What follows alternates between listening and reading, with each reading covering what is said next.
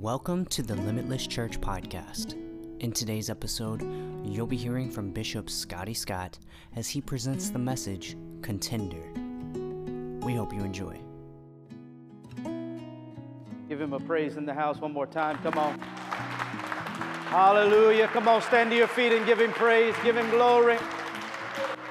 Hallelujah. If he's a good God, tell him how good he is. Hallelujah. Turn to your neighbor say, My God is an awesome God. My God is an awesome God. I, I, I can't speak for your God. Maybe your God's weak. Maybe your God can't help you. Maybe you bought your God at Walmart and you put him on the, on the top of the shelf. I can't speak for your God. I, I don't know about your God, but my God is able to do abundantly and exceedingly above all. I, can, I serve an awesome God. I serve a wonder working God, a miracle working God, a God of a breakthrough. Can I get an amen? Look at neighbor say, God's about to show up for you. Turn to him and say, My God is about to show up for you. Yeah, yeah, yeah, yeah, yeah, yeah, yeah. Yeah, turn to somebody and say, That's why God let you sit next to me today.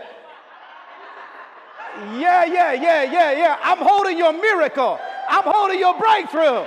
I'm about to call on my God. I'm about to call on my God. I'm about to call on my God. The God who answers by fire.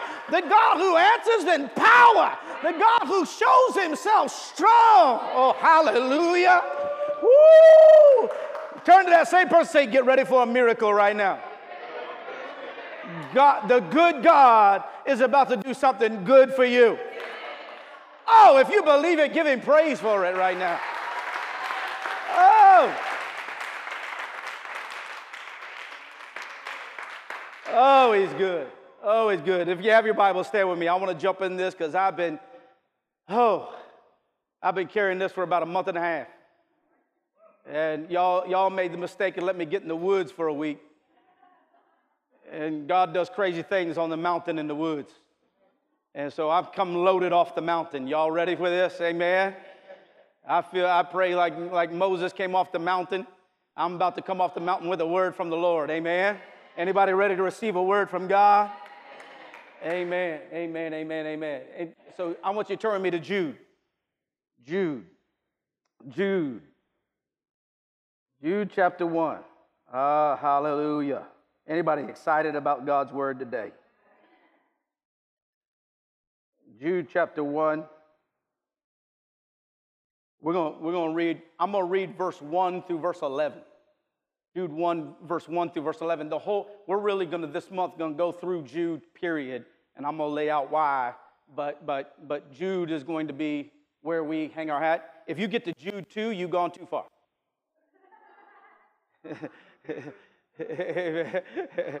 so, well, what chapter? Well, okay, if you have to ask that, we're going to have our own little Bible study after service. Because we're going to start doing Genesis, Exodus, beginning. We, we're going we're to break it down for you. Amen. Jude, Jude chapter 1. Jude chapter 1. I want to go through verse 1 through verse 11. That's where we're going to focus and hang our hat today. But through this month, I promise you, you're going to be blessed. Your life's going to be revolutionized. God's going to prepare you for some things. God's going to open your eyes to some things that maybe are in your life and around your life and even around this world that are happening right now, and to show you why God is positioning you and positioning you in the body and positioning the body in the world for what God's about to do. I believe it more than ever before. This is where the Spirit of the Lord is moving and speaking right now. Are y'all ready? Jude chapter 1 verse 1, it reads, Jude, a bondservant of Jesus Christ.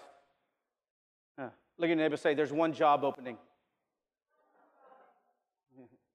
This, this, is the same, this is the same way that, that, that he titles himself, is the same way that Paul would title himself at the beginning of his, of his letters.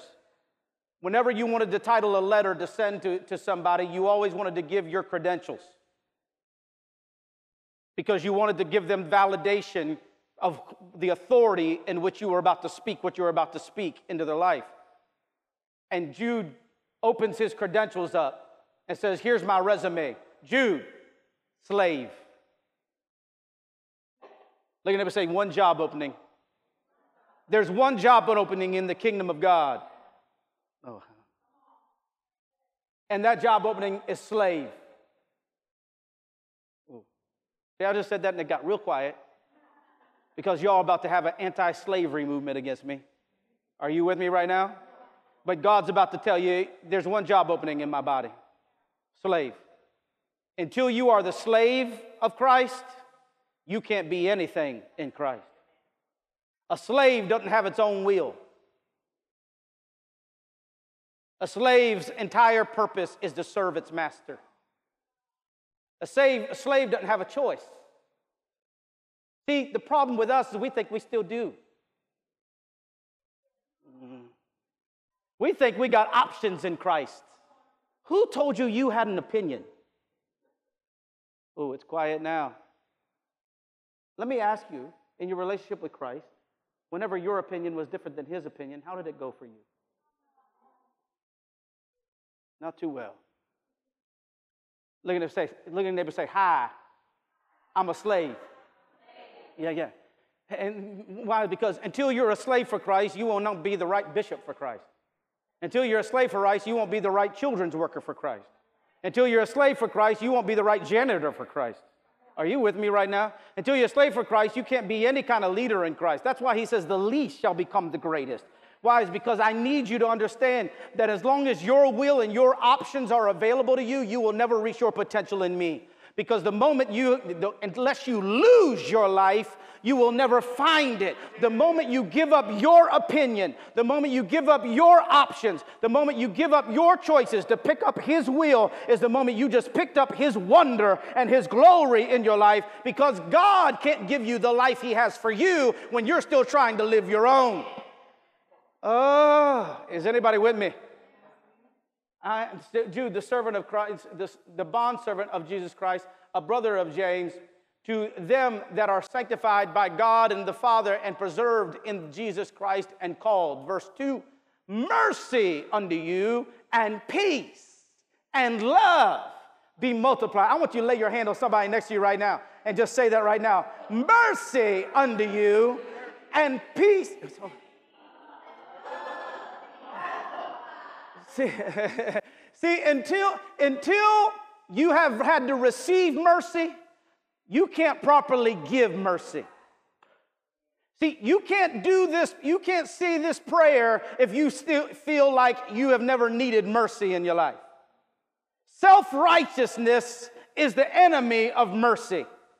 Why? Is because you can't give what you've never had to receive. Why are we walking around like we've never needed mercy? Why are we acting as if that they need mercy, we don't need mercy? That you've got issues, I have no issue. Why'd you cry, save me, if you weren't drowning? It was a. Fa- oh, uh, look at neighbor say, you ain't that, you ain't that holy. You ain't that holy. You ain't that holy that you've never needed mercy in your life. I don't care who you are. I can put a video up here on this screen right now of a conversation of something of your past. All of us at times have had our conversations. All of us at times. Some of us were liars. Some of us were whoremongers. Some of us were deceivers. But God, who is rich in mercy, is anybody with me right now? And, and, and when you have fully understood how you've needed to receive mercy, it gives you the ability to give mercy. See, I used to be very judgmental till I lived a life.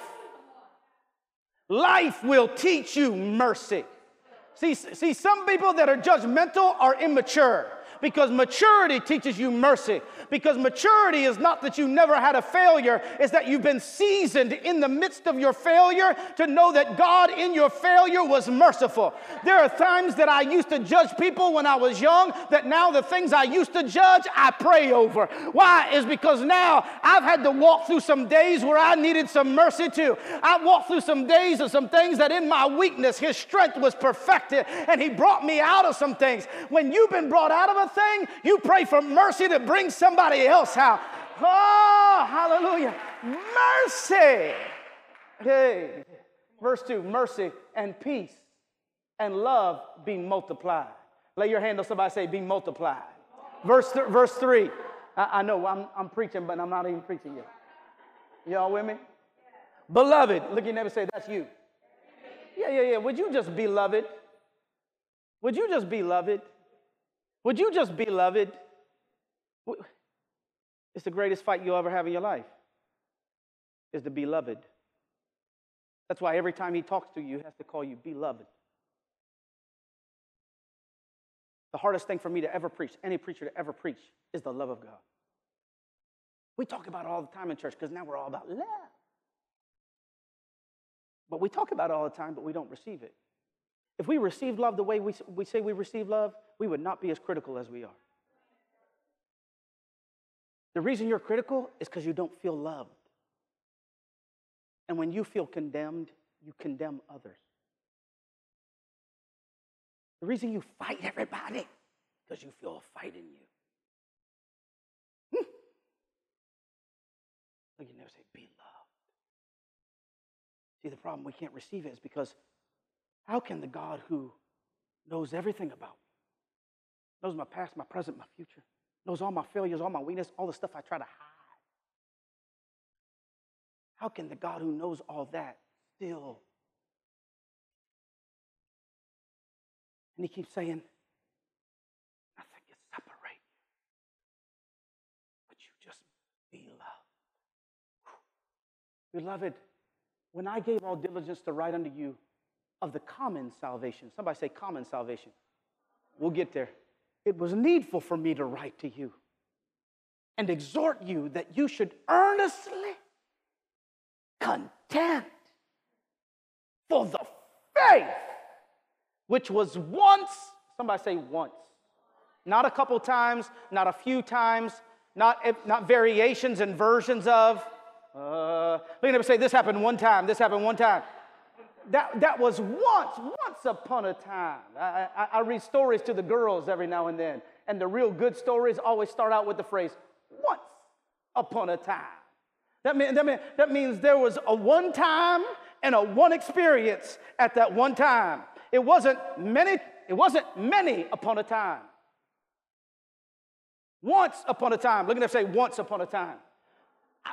You shall earnestly contend for the faith that was once, once delivered unto the saints. Uh, verse 4 For there are certain men crept in unawares who were before, somebody say it's an inside job, crept in unawares, who were before of old. Somebody say, it's, it ain't new. before of old ordained to this condemnation, ungodly men. Look your neighbor say, they didn't just show up, they've been around. Turning the grace of our God into lasciviousness and denying the only Lord God and our Lord Jesus Christ. I will therefore put you in remembrance, though you once knew this. Look at him say, You forgot some things. How that the Lord, having saved the people out of the land of Egypt, afterward destroyed them that believed not.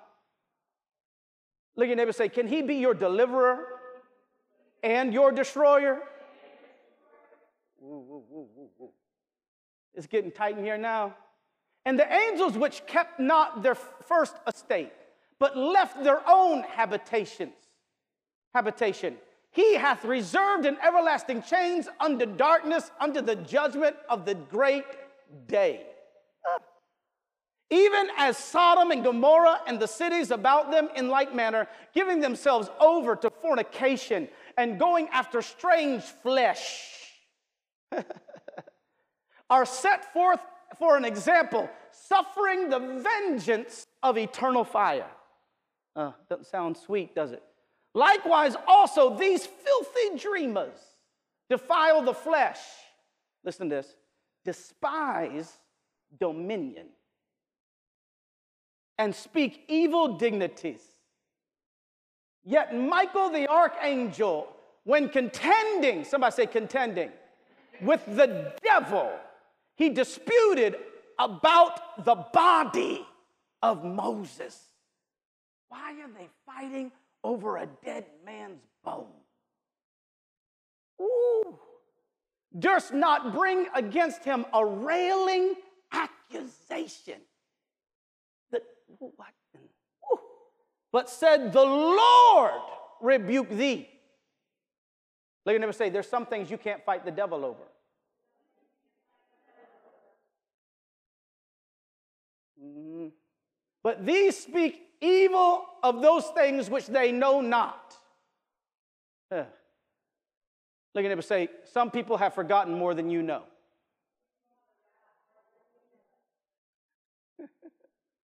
quiet now. It's quiet. But what they know naturally as brute beasts, if they know naturally, what is it that they don't know? As brute beasts, in those things they corrupt themselves. Verse 11 Woe unto them, for they have gone in the way of Cain. Somebody say Cain. Number one, Cain. And ran greedily, greedily after the error of Balaam. Somebody say Balaam. For their reward. Number two. And perished in the gainsaying of Korah. Somebody say Korah. Number three. We're coming after three spirits today. You with me? Cain, Balaam, and Korah. But I want to focus on the verse where he says, I have, I contend for the faith that was once delivered unto the saints. Look at and say, It's time to fight for something. Let's pray. Lord, I thank you for your presence. I thank you for your anointing. I thank you for your glory. I thank you for being in this room. God, you're about to speak a word that if someone receives this word, it's going to change not only their life, but what you do through their life for the rest of their days. God, you're about, there's no accident who's in this room. You told me whoever heard this message, it was by divine appointment for the purpose and calling that's on their life, for them to be the change agent of God in the world. Something is about to shift, something is about to change. God, something is about to change in this nation. Something is about to shift in this world. Something's about to shift in, in the body of Christ that's going to bring an ultimate change about the, what is about to happen. Let the kingdom come. Let thy will be done on earth as it is in heaven. Let there be a kingdom uprising. Let there be a kingdom movement. Let there be a move of God that comes that brings people back into seeking real righteousness. And let everything else be added unto it. God, in the name of Jesus, I thank you that the kingdom has suffered violence, but the shift is about to happen where the kingdom, the, su- the suffering the kingdom suffered, is about to produce a kingdom people that will rise up and take it by force. God, release a forceful spirit in this house. Release a spirit, God, of people that are tenacious, of people, God, that are relentless, of people of God that refuse to lose because they contend to win in the faith that is once delivered unto them. I thank you for victory that's about to be released in people's lives. I thank you that somebody's going to realize that their fight is not in vain. I thank you that somebody's going to realize that what's been fighting them, God, you're about to fight for them. And I give you the glory and praise for it in the name of Jesus. Amen. As you're seated, turn to your neighbor say, Hi, I'm the contender. Yeah, yeah, yeah. Whew. Y'all ready? Oh, yeah. Somebody said no. if I, if I, I probably have never ever said this to you, but I want to say it to you now. I want you to get notepads out. I want you to get your device out. I want you to open up notes. I want you to take some notes over this next month because there's things that God's going to speak to you. They are going to speak to you because of what He wants to do through you. In this, if I've ever felt like I have a word for this hour, it's right now. Amen.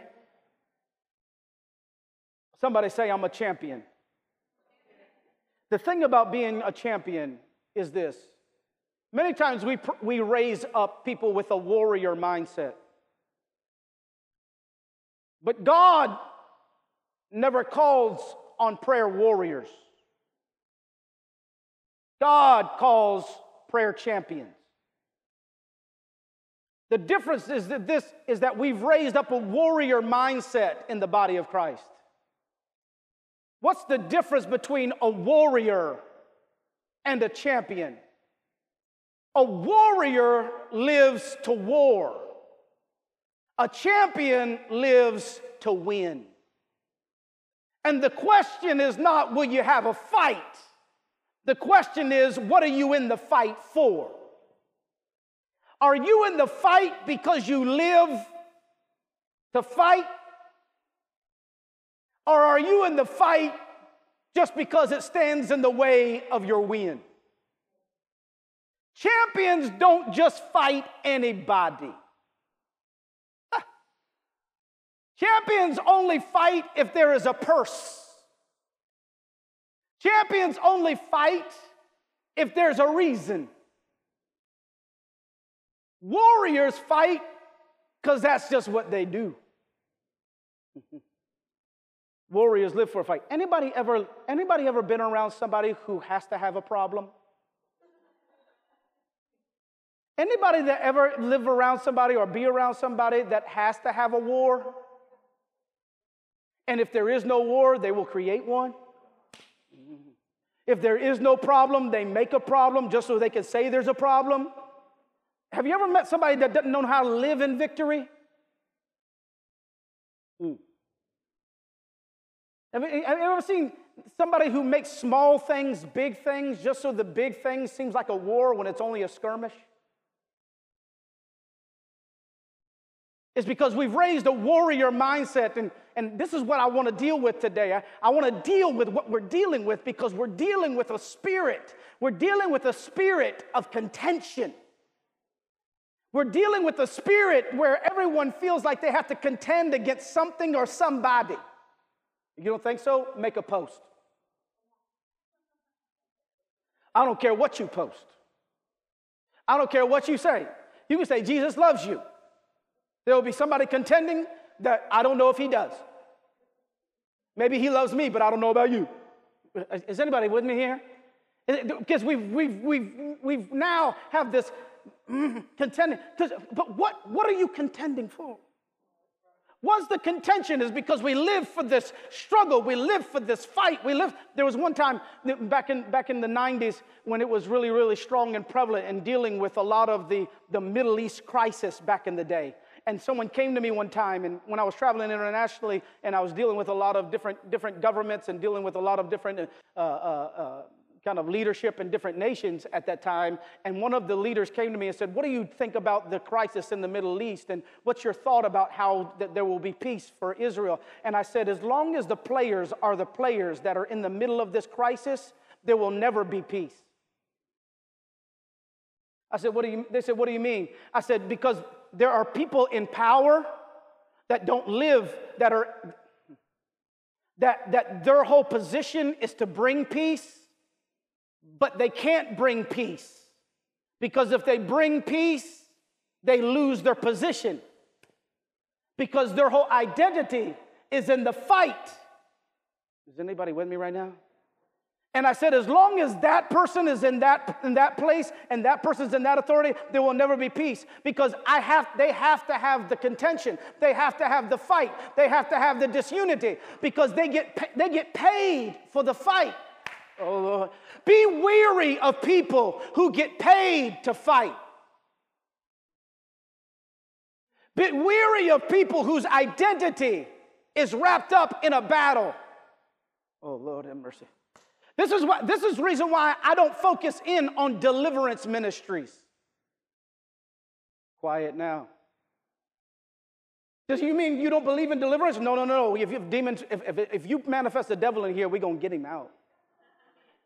Oh, yeah, yeah, you're going to walk out of here free. But I don't live for the devil in you. Ooh.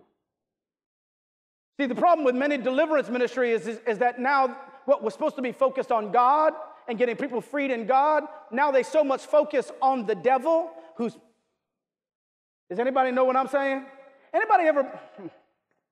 Anybody ever been in the church where they have the newspapers already prepared for somebody to throw up? Oh, it's quiet now. They already have buckets ready for somebody to. Is anybody? Nobody? Okay. There's, and, and, I'm not, and I'm not fighting against ministry. I'm not giving, giving you fight against specific things. I'm just talking, you have to be careful. You have to be careful. You have to be careful that you don't, you don't constantly are in a ministry that focuses on the devil that's in people or fighting people or opposing people, that they don't worship, take their attention off of God, who is the glory and the victor and, and the answer. Be careful that you're not so focused on finding demons that you ain't searching after God anymore.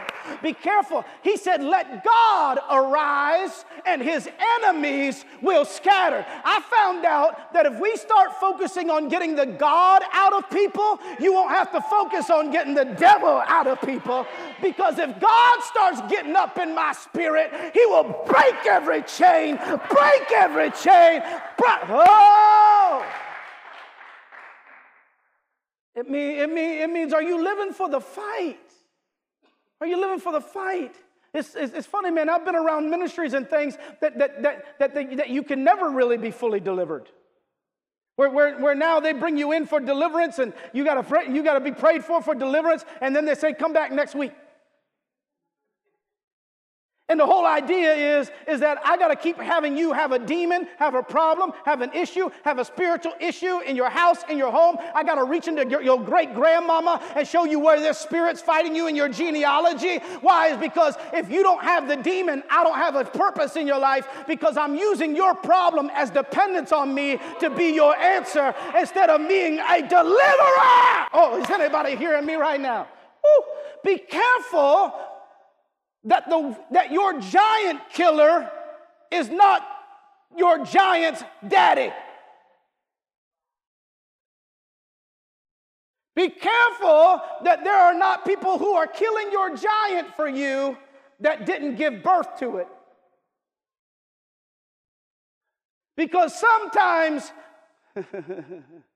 they will give birth to your giant, feed your giant, Raise your giant so that then at the moment your giant comes against you, that is too great for you, you now have to go to them to slay the giant. But now they're your giant killer, but they created the problem just to solve the problem so that you would always have to have them to be your giant killer. Is anybody with me right now? Right now? Be careful that there's people that are not around you creating problems so that they can solve the problem, so that then you need them to be your problem solver.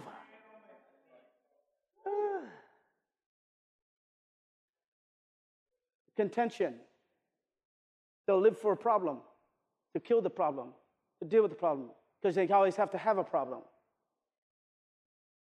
But God didn't call us to live from problem to problem. God didn't call us to live from issue to issue.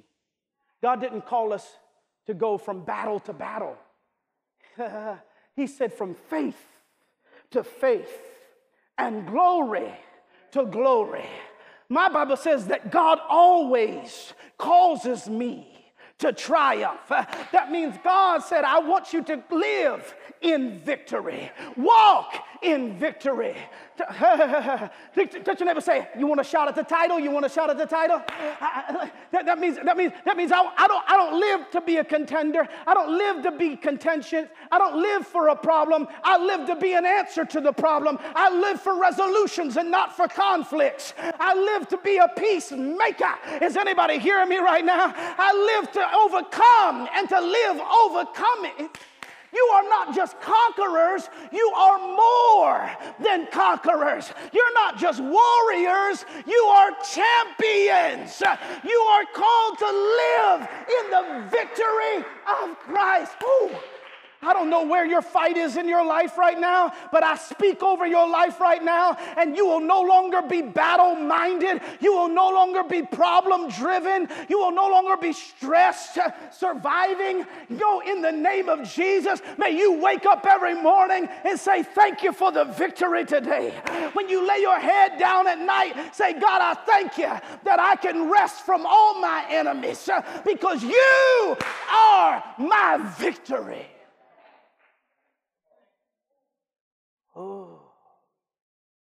But listen, you can't be a champion until you were first a contender. There's never been a champion that's ever been crowned that just showed up the champion.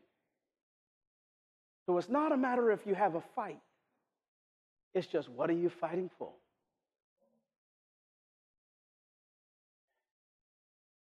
The greatest threat to the body of Christ is what I'm about to minister to you.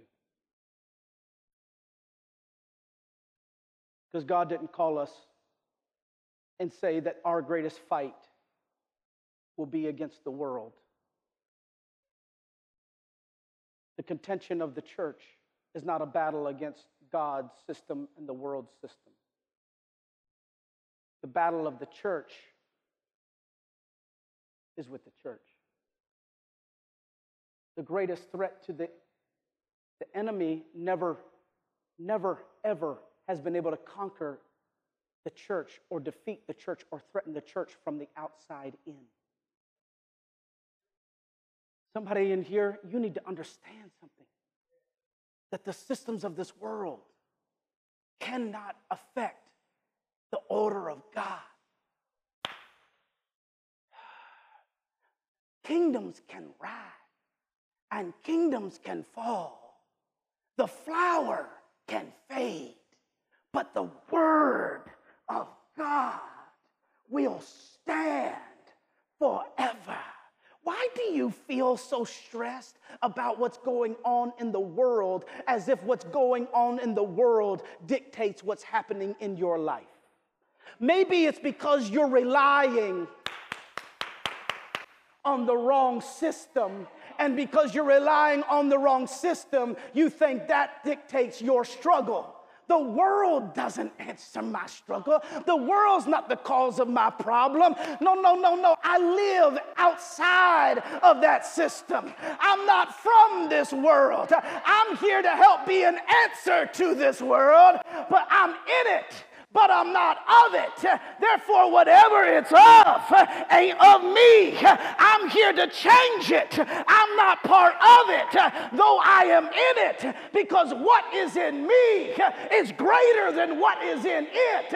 And God put me in it to show that what oh, greater is He that is in me than He that is in the world.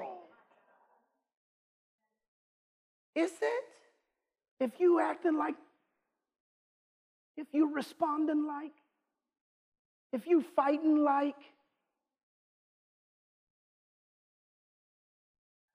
the attacks never, the enemies never threatened the church from the outside in. God said, if there's ever going to be a threat, why do you think Jesus stood and said this? Blessed are you, Simon Barjona, for flesh and blood hath not revealed this unto you. But my Father which is in heaven, and upon this rock, upon you really having revelation of who I am and the kingdom I am from, upon this rock I will build my ecclesia, my called out ones. That means they were in the world, but I called them out of the world, and now they're not of the world. And I'm gonna build uh, through them my church. And here's how you know it's my church. Listen to this. He said, This is how I know. Notice something. He didn't call us to build church, that's not our job. Up on this rock, I will build my church. That means building church is not our job, it's his job. Our job is just to stay in alignment with his kingdom and to bring people into the awareness of the rock. And if we build them awareness of the rock upon that rock, he will, he will build his church. Why? This, there used to be a time I used to sweat over people walking away. I used to cry alligator tears over people who had the wrong opinion or misunderstanding of, would, or, or would try to, to, to, to think something different or I didn't like them or didn't want them. And I would chase them down trying to change their opinion. God delivered me from that a while ago. yeah, yeah, yeah, yeah, yeah. He anointed me for Goodbye. he, he anointed me. He anointed me for see you wouldn't want to be you. it's not, it's not, it's not that I thought they were bad. It's not that I thought they were, they were the devil. It's not that I thought that they were enemy. No, no, no, no. I just understood. I understand that there's times people are going to come. There's times people are going to go. But I can't build this. I can't do this. I can't convince you. I can't chase you down. I can't change your mind. But if I get you to the rock, uh, upon this rock, if you, if I can teach Jesus, Jesus, if I can get Jesus, if I can give you a revelation of his truth, of who he really is, upon that rock, he can build a church.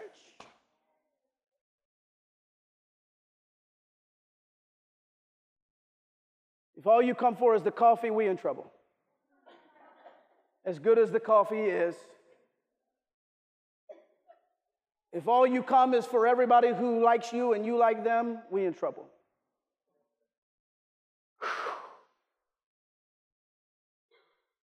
Upon this rock I will build my church. He said, I need you to understand every champion's ever first started with a contender, but the problem is, what are you contending for? The world's contention is not ours.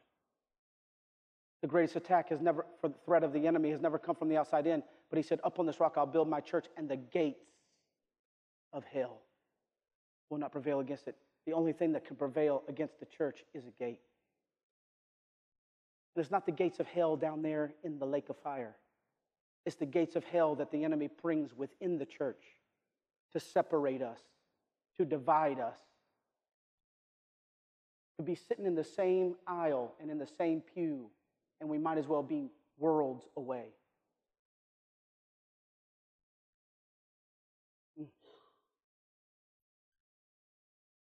Because we're in a spiritual body, still living with a flesh mind. And as long as you still think according to flesh, you, you are fighting God. For the carnal mind is enmity against God. That's why he said, Know, no man after the flesh. Because if I see you according to the flesh, I'm going to judge you according to your flesh.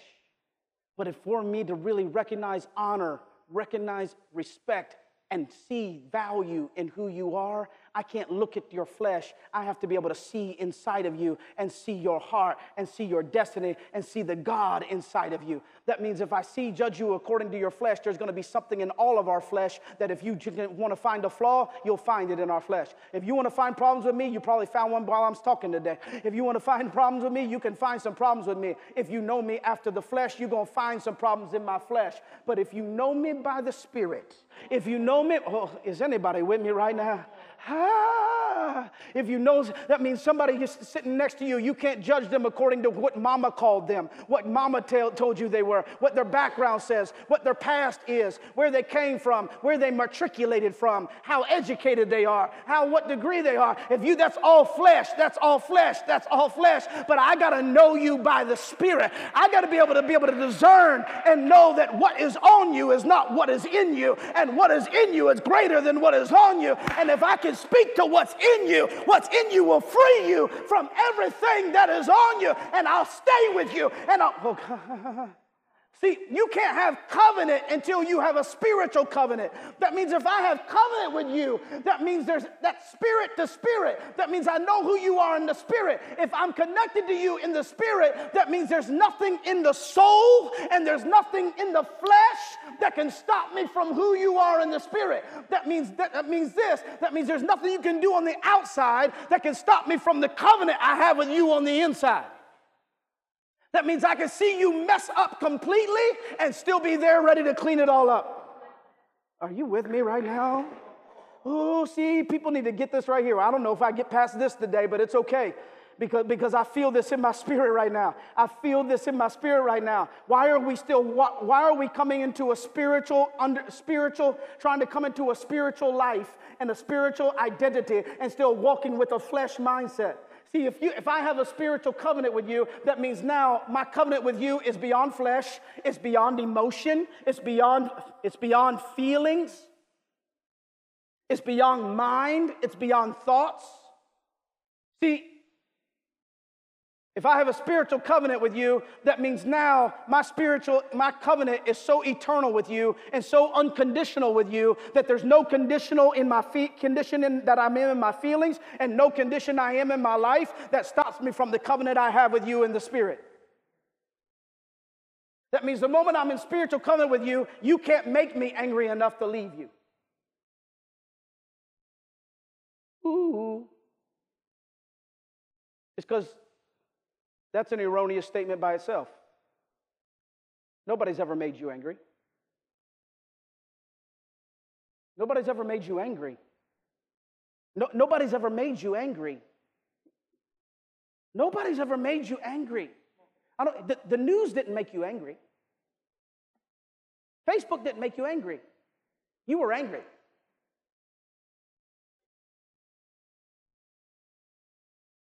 You made Oh, did they? So that means now your, your emotions, that means they made you angry. You are a spirit, you possess your soul. That means emotions don't have you, you have emotions. That means, that means if they can make you angry, that means that your emotions are in control of you, you are not in control of them. No, they didn't make you angry. You chose to be angry. Nobody made you go off on them. You went, I'm going off on you right now.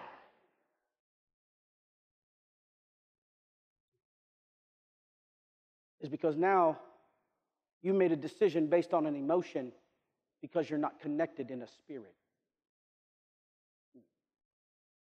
Because my covenant in the spirit overrides how I feel in my emotions. Oh, this is too deep for everybody in this room.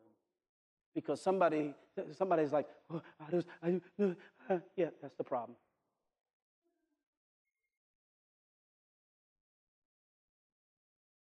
How many have a job?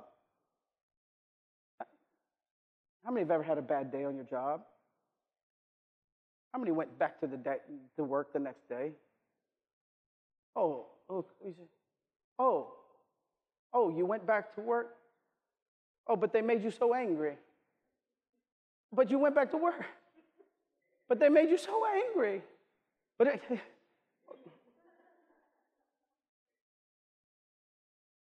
oh, it's because you, you, you like that check. A check.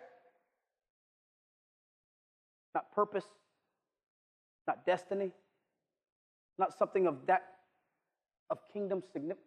You mean you went back to a job when they made you angry? But the moment somebody made you angry in the church, you decided you had to up and root, uproot? Oh, I know where you're. You got a contract, not a covenant because you got all this condition list. And you got to make me feel right. You got to make me. Hmm. What are you fighting about? And we've now got so distracted from the real fight because that's how the enemy wins, you know. The enemy wants you to fight things outside when the real fight is in. The enemy wants us to focus on what happens in the world when, meanwhile, we don't even have the answer in the church because we can't agree on anything. And the, and, and the contention that's in the world is a result of the contention that's in the kingdom because now we haven't come into kingdom because we have our own contention with this, that, and the other, and we're using flesh and we're using this, and I like this, and they did that, and they said this, and I feel like that, and they made me feel like, and all of a sudden now we got all this. Huh. Until now, we've built entire church around what your flesh likes, what, what your emotions like. I like it. I like that church because that guy's funny. And I like preaching that's funny.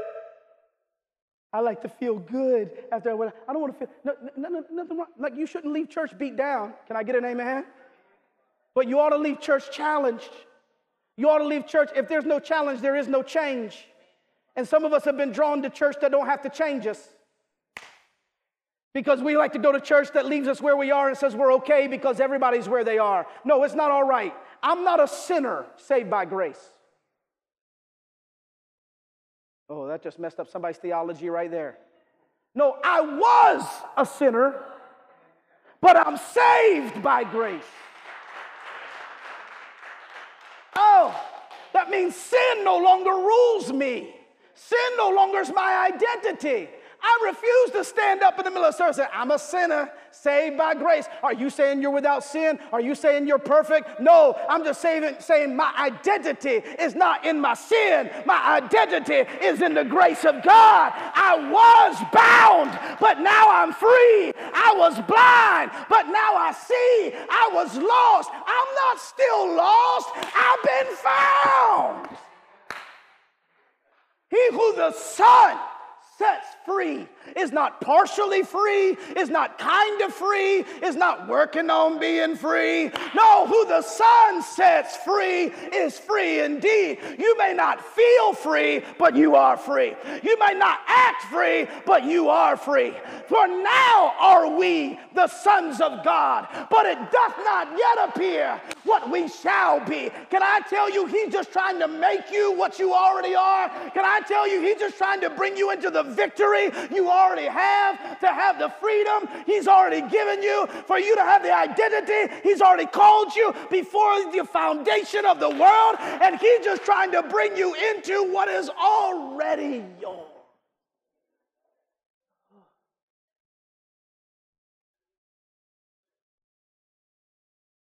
And he's saying, I want you to see this. What you're fighting for. The enemy always, not a matter of will you have a contention, because you can't be a champion without a contention. But what are you contending for? And he said, the greatest threat that's going to come to the church and in your life is not from an outside influence in. It's going to be the war for what's in you. That's why he said the gates of hell shall not prevail. Why? Is because the greatest tool that the enemy can use to destroy the body is division, is to keep this over here and that over there. To use I was Greek and I was Jew. To use I was Samaritan and you were. To use I was black and you were white to use. I, I, came from, I came from Pentecost. You were Catholic. I came from Baptist. You were Methodist. I came from, is anybody with me right now?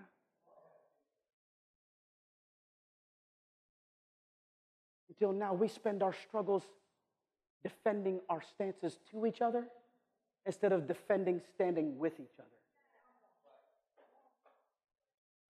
Let me defend why I say what I say. let me defend my stance on this situation. Let me defend, let me defend my point of view. That's the problem. You got the wrong point of view. You still fighting from earth.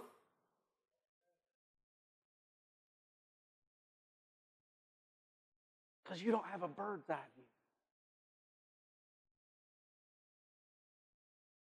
Because God doesn't look at it from earth. God is an eagle. Is because he doesn't see from earth. He sees from heaven. And the problem is, you're still seeing from an earthly perspective because you still have an earthly mindset. But if you would change your point of view, you wouldn't have to fight for your point of view anymore. Because I don't have my point of view. I have a different view in which, come up, John, come up here. John, come up here. Turn to touch your neighbor and say, Come on up, come on up, come on up, come on up, come on up. You fighting this earthly battle. You fighting this flesh battle. You think that person who said that word to you is your enemy. You think that that person who put that post up is your enemy. You think that the person you are on the, you are ready to be. I am blue and you are red. I am this and you are that. I am this. I'm, let me tell you why I believe. How could you be a believer and stand with that? How could you be a believer and stand with that? How could you be a believer? Come up, come up, come up, John, and I will show you things which were and are and must be hereafter. There's something beyond this, there's something after this, there's something greater than this. Are you fighting down here because you hadn't learned to fight from up here? If I will show you how to fight from heaven, I will show you how to fight from the Spirit. So you stop thinking your battle is with flesh.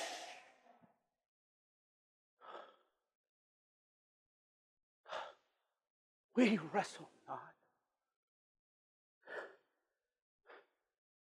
not. I don't care if you don't come back next week. It's okay, I'll be here. Oh, can somebody say amen? Because somebody got to say a thing. Are you hearing me? Somebody got to say a thing. I came to contend for a thing.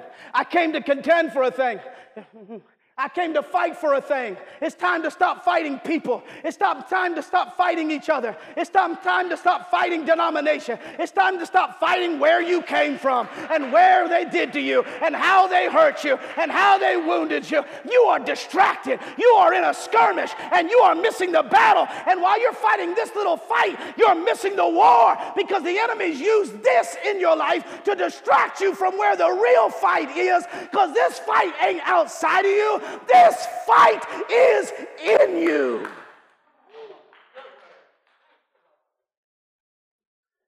This fight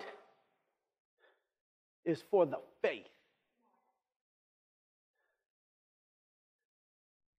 While you're, while you're busy fighting over your doctrinal stance, you now have worshiped your doctrine and no longer worship by faith.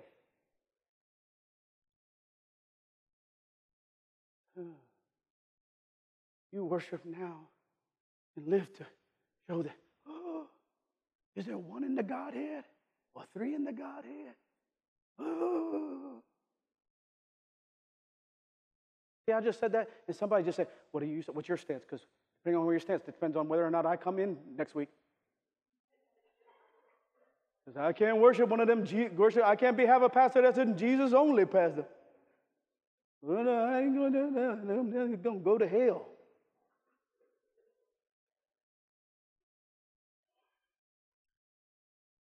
You're fighting over somatics. Well, it's three persons or three manifestations. You're fighting over whether or not you speak in tongues or you don't speak. I can speak with the tongues of angels.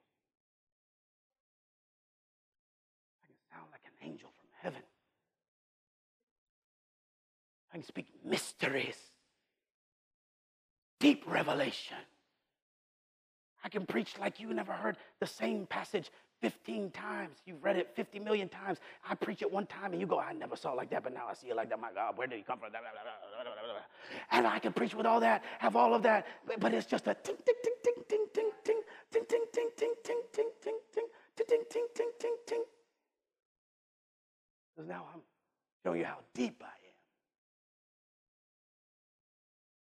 You don't even know God loves you. We can't even get together because I'm so deep in my illumination.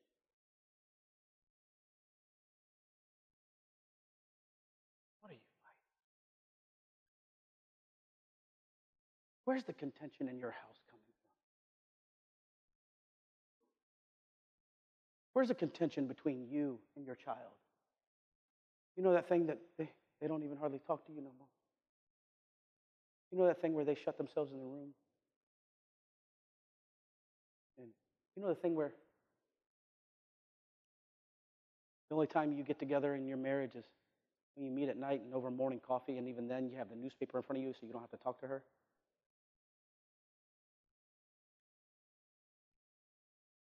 Where's that coming from? Where's that contention at work coming from? Where's that contention? What's your, what's your schism in the church? What's your What's the thing holding you back from unity? What's the whole thing holding you back from giving your everything? What's the, what's the thing that keeps you in reserve and cautious and protective?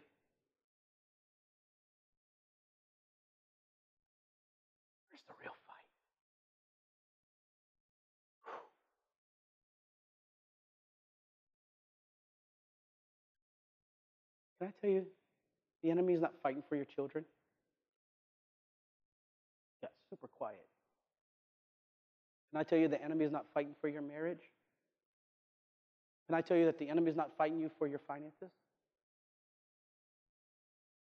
Do you have a financial fight? Yeah, but he's not fighting you for that. Do you have a fight in your marriage? Yeah, he's not fighting for that. Do you have a fight over your children's life and salvation? Yep, he's not fighting for that.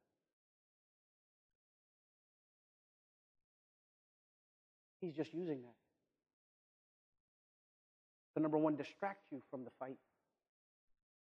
But then also know that those things are connected to your heart and to your faith. He's not fighting you over your children, he's just using your children to get to your faith. He's not fighting you in your marriage, he's just using that marriage in order to test and battle and beat the faith. He's not fighting your finances or your job or your business. He's not fighting the economy.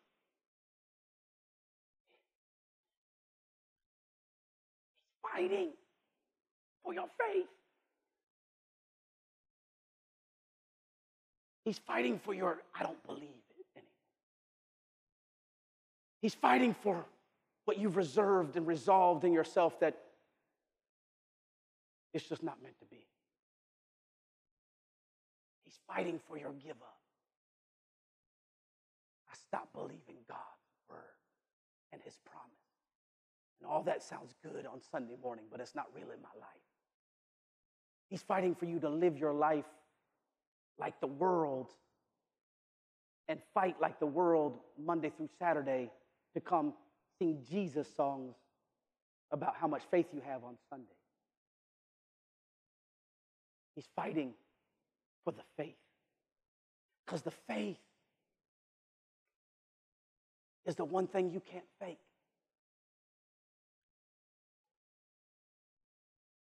You can't fake faith. And I'm closing. I didn't even get to the message. Anybody get a message in my pre message?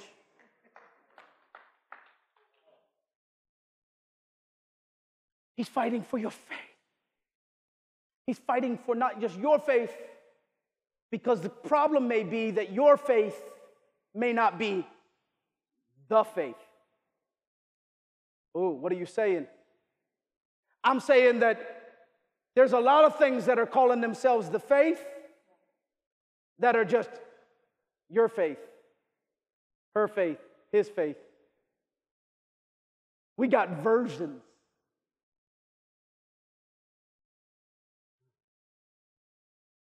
How do you believe? And how do you believe? But he didn't say, there are variations of this. He didn't say he's fighting for a faith. He said, I contend for the faith.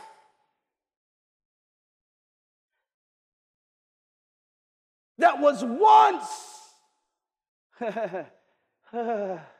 that means there is a faith that is not this multiple choice faith.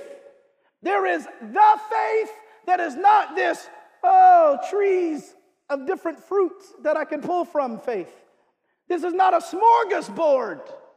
This is not a, I like this, you like that, we like this. It doesn't mean that we don't walk in the faith differently and approach God and have differences. Many, many gifts, many diversities, but one body, one faith in you all. Oh, there is one Lord. A few versions of faith. No, no, no. There is one Lord, one faith, one Spirit in you all and through you all. Let this mind, not a version of your mind, let this mind be in you. We are in one mind and one spirit. See, we're fighting for our way of thinking because we don't want to lose our mind. Can I tell you, you can't walk in his mind until you lose your mind? Look at him and say, Y'all gonna make me lose my mind. Up in here, up in here, up in here. Maybe God's bringing this stuff contending with you to get you to a point where you have a mental breakdown. Where your, oh, where your mind breaks down, where your mind gets lost, where you say, God, help me lose my mind. Help me lose my thinking because I want the mind of Christ. I don't want to walk in a mind of division. I don't want to walk in a mind where I contend for how I think against how you think. God, I don't want to walk in a mind of disagreement. I want to walk in a mind of unity, of agreement. I don't want to come into every church and think, okay, what's the deal with this place? I don't want to meet every person and go, okay, what's your issue? What's your angle? I don't want to walk into every church and go, ah, what don't I like? What can I not agree with today? What can I stand and prove my point in? your mind.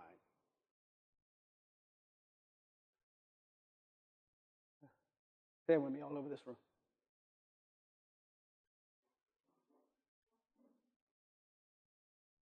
See, the enemy doesn't have to get you to fall into great sin to defeat you.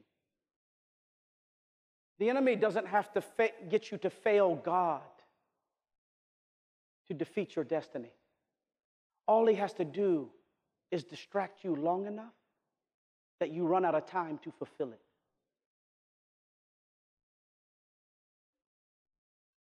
And maybe the fight you've been fighting in your life is not the fight. Maybe it's the distraction that's keeping you from real victory.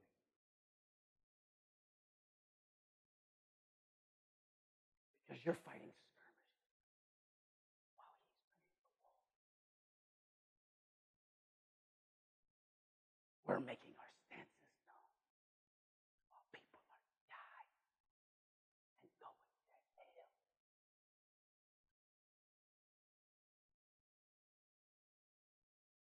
There's a world looking for answers, and we're pointing out problems.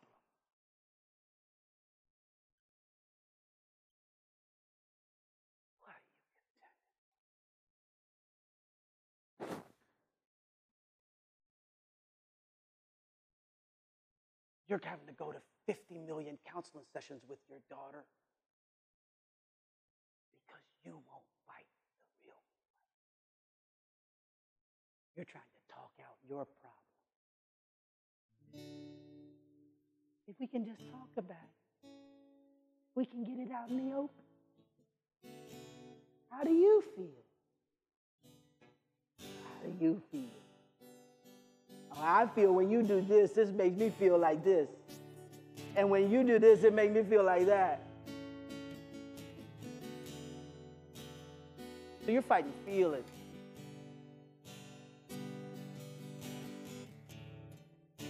Flesh.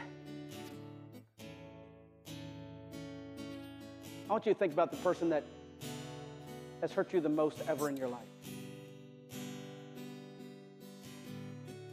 Think about the person that devastated you. Did some stuff that wasn't just bad. There's some people in here that there's people that did just some evil. Can I tell you? That person didn't do the evil.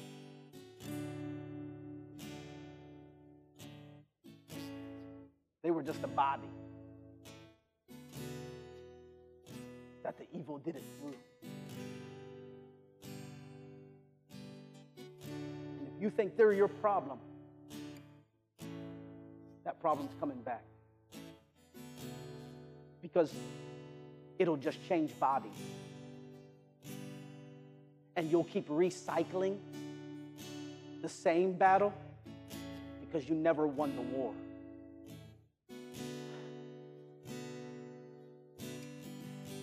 I don't understand why I can't get a good man. I don't understand why every relation, everybody, every man, they start out thinking like they look like just the perfect fit. And then I don't understand why Bishop pray for me because I just keep attracting dogs. Would you just pray the spirit of doggy man get off of me? Well, I will the moment you stop carrying bacon in your pocket.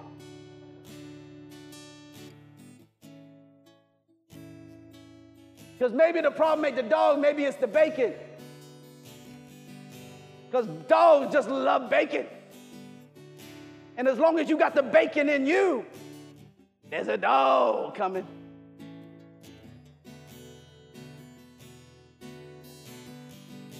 Oh, but it's the dog. It's not the bacon. A dog just doing what the dog does. Have you ever tried to put, have you ever tried to cook bacon in your house with a dog in the house? That dog will do some cabinet climbing, some kitchen coasting. Give me a just a crumb of the bacon. You don't want your dog to eat some food, just put a little bit of bacon down in the, that dog. Where's the bacon? What are you saying? Like, I'm just saying to you. You're fighting externals. You don't wrestle against flesh and blood. And God's saying it's not only in your life, but it's in the life of the king. That the greatest threat is because we've lost the faith. We've lost what we agree on. We've lost that from every tribe and every nation and every background. We've lost the fact that when everybody shows up here, they all got an issue. That's why they're here. How do you know that? Because that's why you're here. You're here because you're here to seek Him because you need Him. What makes you think you're going to show up in a place with all your problems and show up with a group of people that are seeking Him for their problem and they're going to be problem free and not have an issue? You want a perfect place filled with perfect people except for you?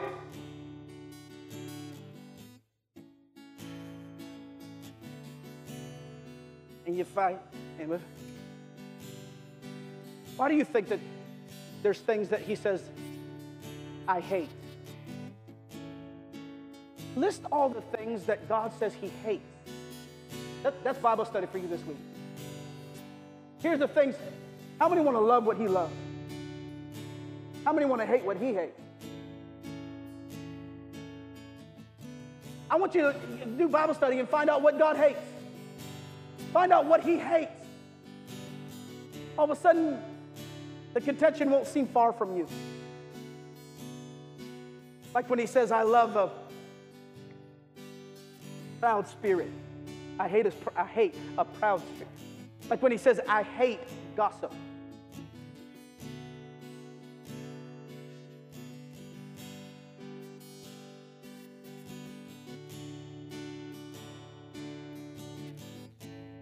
When he, when he starts dealing with internals, about what he hates. Why does he hate it? Why does he hate it? Does he hate it because he just hates it? No, he hates it because it's the gate. It's the thing that's holding you back from loving him, loving people, giving yourself completely and saying, God, I, I'm done fighting my fight. I'm done fighting over my point of view. I'm done contending with things that are not fight. I'm ready to join forces in spite of our differences and fight the fight of the faith. Why? Somebody came to me and I'm done. He said, Why do we, why aren't we seeing the power of God in our churches anymore? Why aren't we seeing altar services where people are just hit by the power of God? Why do we go in and we go in and we go out? We go through motions. It's not that we don't feel God's presence. It's not that we don't feel like we had a good word. It doesn't mean we didn't have a good service. But I'm talking about those kind of services where God comes in and just wrecks the place and takes over and people leave completely changed for eternity and forever. Where is the power? I'll show you. You can have no power you can have no revelation of God where there is no reverence of God. The fear of the Lord is the beginning that means the moment we no longer walk in the Spirit and in the fear of God in the Spirit, don't expect the Spirit to show up where He is not revered anymore. And we've made the things of God of no effect because we're not afraid of the things of God anymore. But may God arise. May there be a people that say, I'm done fighting all this mess fight. I'm done fighting all these flesh, emotional, fearful, all this little schisms. I'm ready for the faith. God, bring us back, bring us back, bring us back, bring us back, bring us back to the faith that was once delivered. Lift your hands right now. Remember when you just came after God without all your opinions between it? Remember when you didn't have your stance on all the doctrinal points of the church? Remember when it was just, I believe you. God, I trust you. God, I have faith that you're going to change my life. I have faith for my family. I have faith for my marriage. God, I put the fight in your hands. And I'm just going to trust. I'm going to fight. I'm going to fight for my faith. I'm not going to lose my faith. I'm not going to lose my faith. I'm not going to lose my faith. I'm not going to let people get in between me and the faith. I'm not going to let issues get between me and the faith. I'm going to not let all these little disagreements that don't even amount to anything. No, God, there's something greater I'm fighting for. There's something more. There's a faith that will change this world. There's a faith that will make break every chain. There's a faith that will feed every hungry spirit. There's a faith that if it comes, it will heal every crisis in your mind. It will heal every issue in your family. It will heal every issue. And stop dealing with all those little fights. If you get this victory, if you get this victory for your faith, He will fight for you when you have fought for the faith. Put your hands all over this room. There's people in this room I'm talking to right now. The enemy's tried to bring a wave of discouragement against you. The enemy's tried to bring a wave of depression. The enemy's tried to bring a wave of heaviness against you. The enemy's tried to just get you so bogged down with all that's going on around you, in your family, in the world, on the news, in everything. And meanwhile, all those issues and all those things fighting you are fighting the real, are distracting you from the real fight. And they're trying to get after your faith where you just so are discouraged, you don't hardly believe anymore. You, you're so discouraged that you now just made up your mind, I don't want to be part of anything anymore. You got hurt by so many churches that now you don't want to be part of any anymore. You don't even think there's a need for it anymore. You don't even think you have, you got so hurt by a covering that now you refuse to have one. You, you've been so hurt by a man that now you live lonely because you don't want a man. You've been, oh, oh, oh, oh. You've been so wounded in your family that now you're getting ready to go to Thanksgiving and you all know the code of silence you have to keep over those issues that you can't talk about, that you have to go around the elephant in the room because you never ate the elephant that was in the room and slayed it and chopped it into pieces, but now you live around it because now you fight little issues because you didn't deal with the war.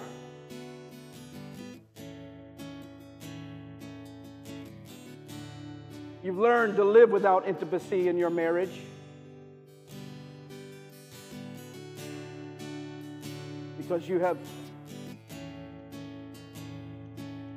not won that war. The faith that was delivered.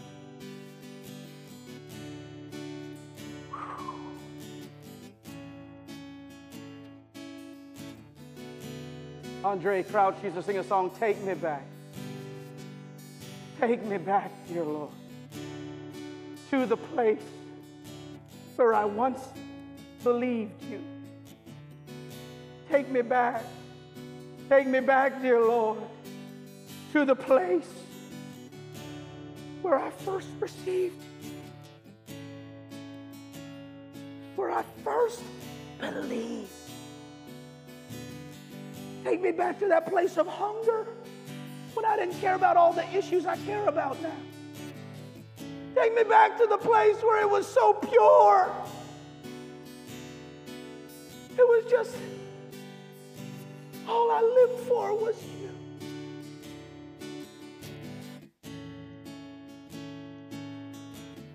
Take me back to that place in my walk, God, where the only fight I lived for was anything that would discourage me from believing you.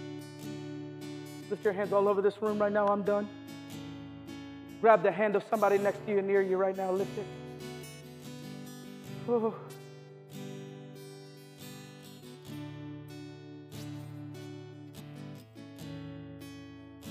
What are you preaching this for? Is because I'm speaking to somebody. God told me that there are people that are, anybody that hears this message is because of divine purpose.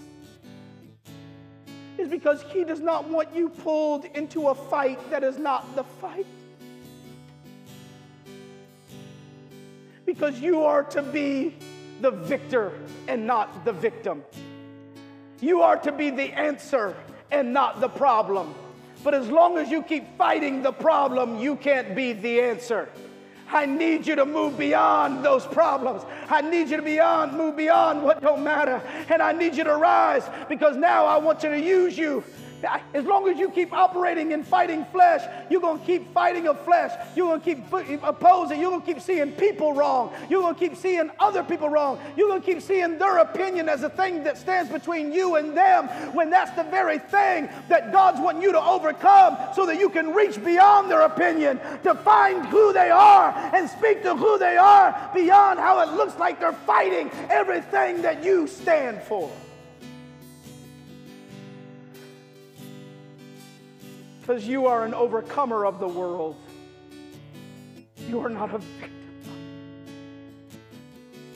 You're in this room, and here's what I felt God's calling us to corporately.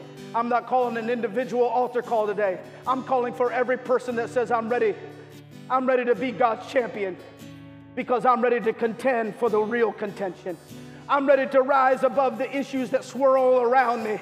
I'm ready to rise. I'm ready for me and my house. I'm ready for me and this house. I'm ready to be because listen to me, as the bishop of this house, we are not fighting certain fights.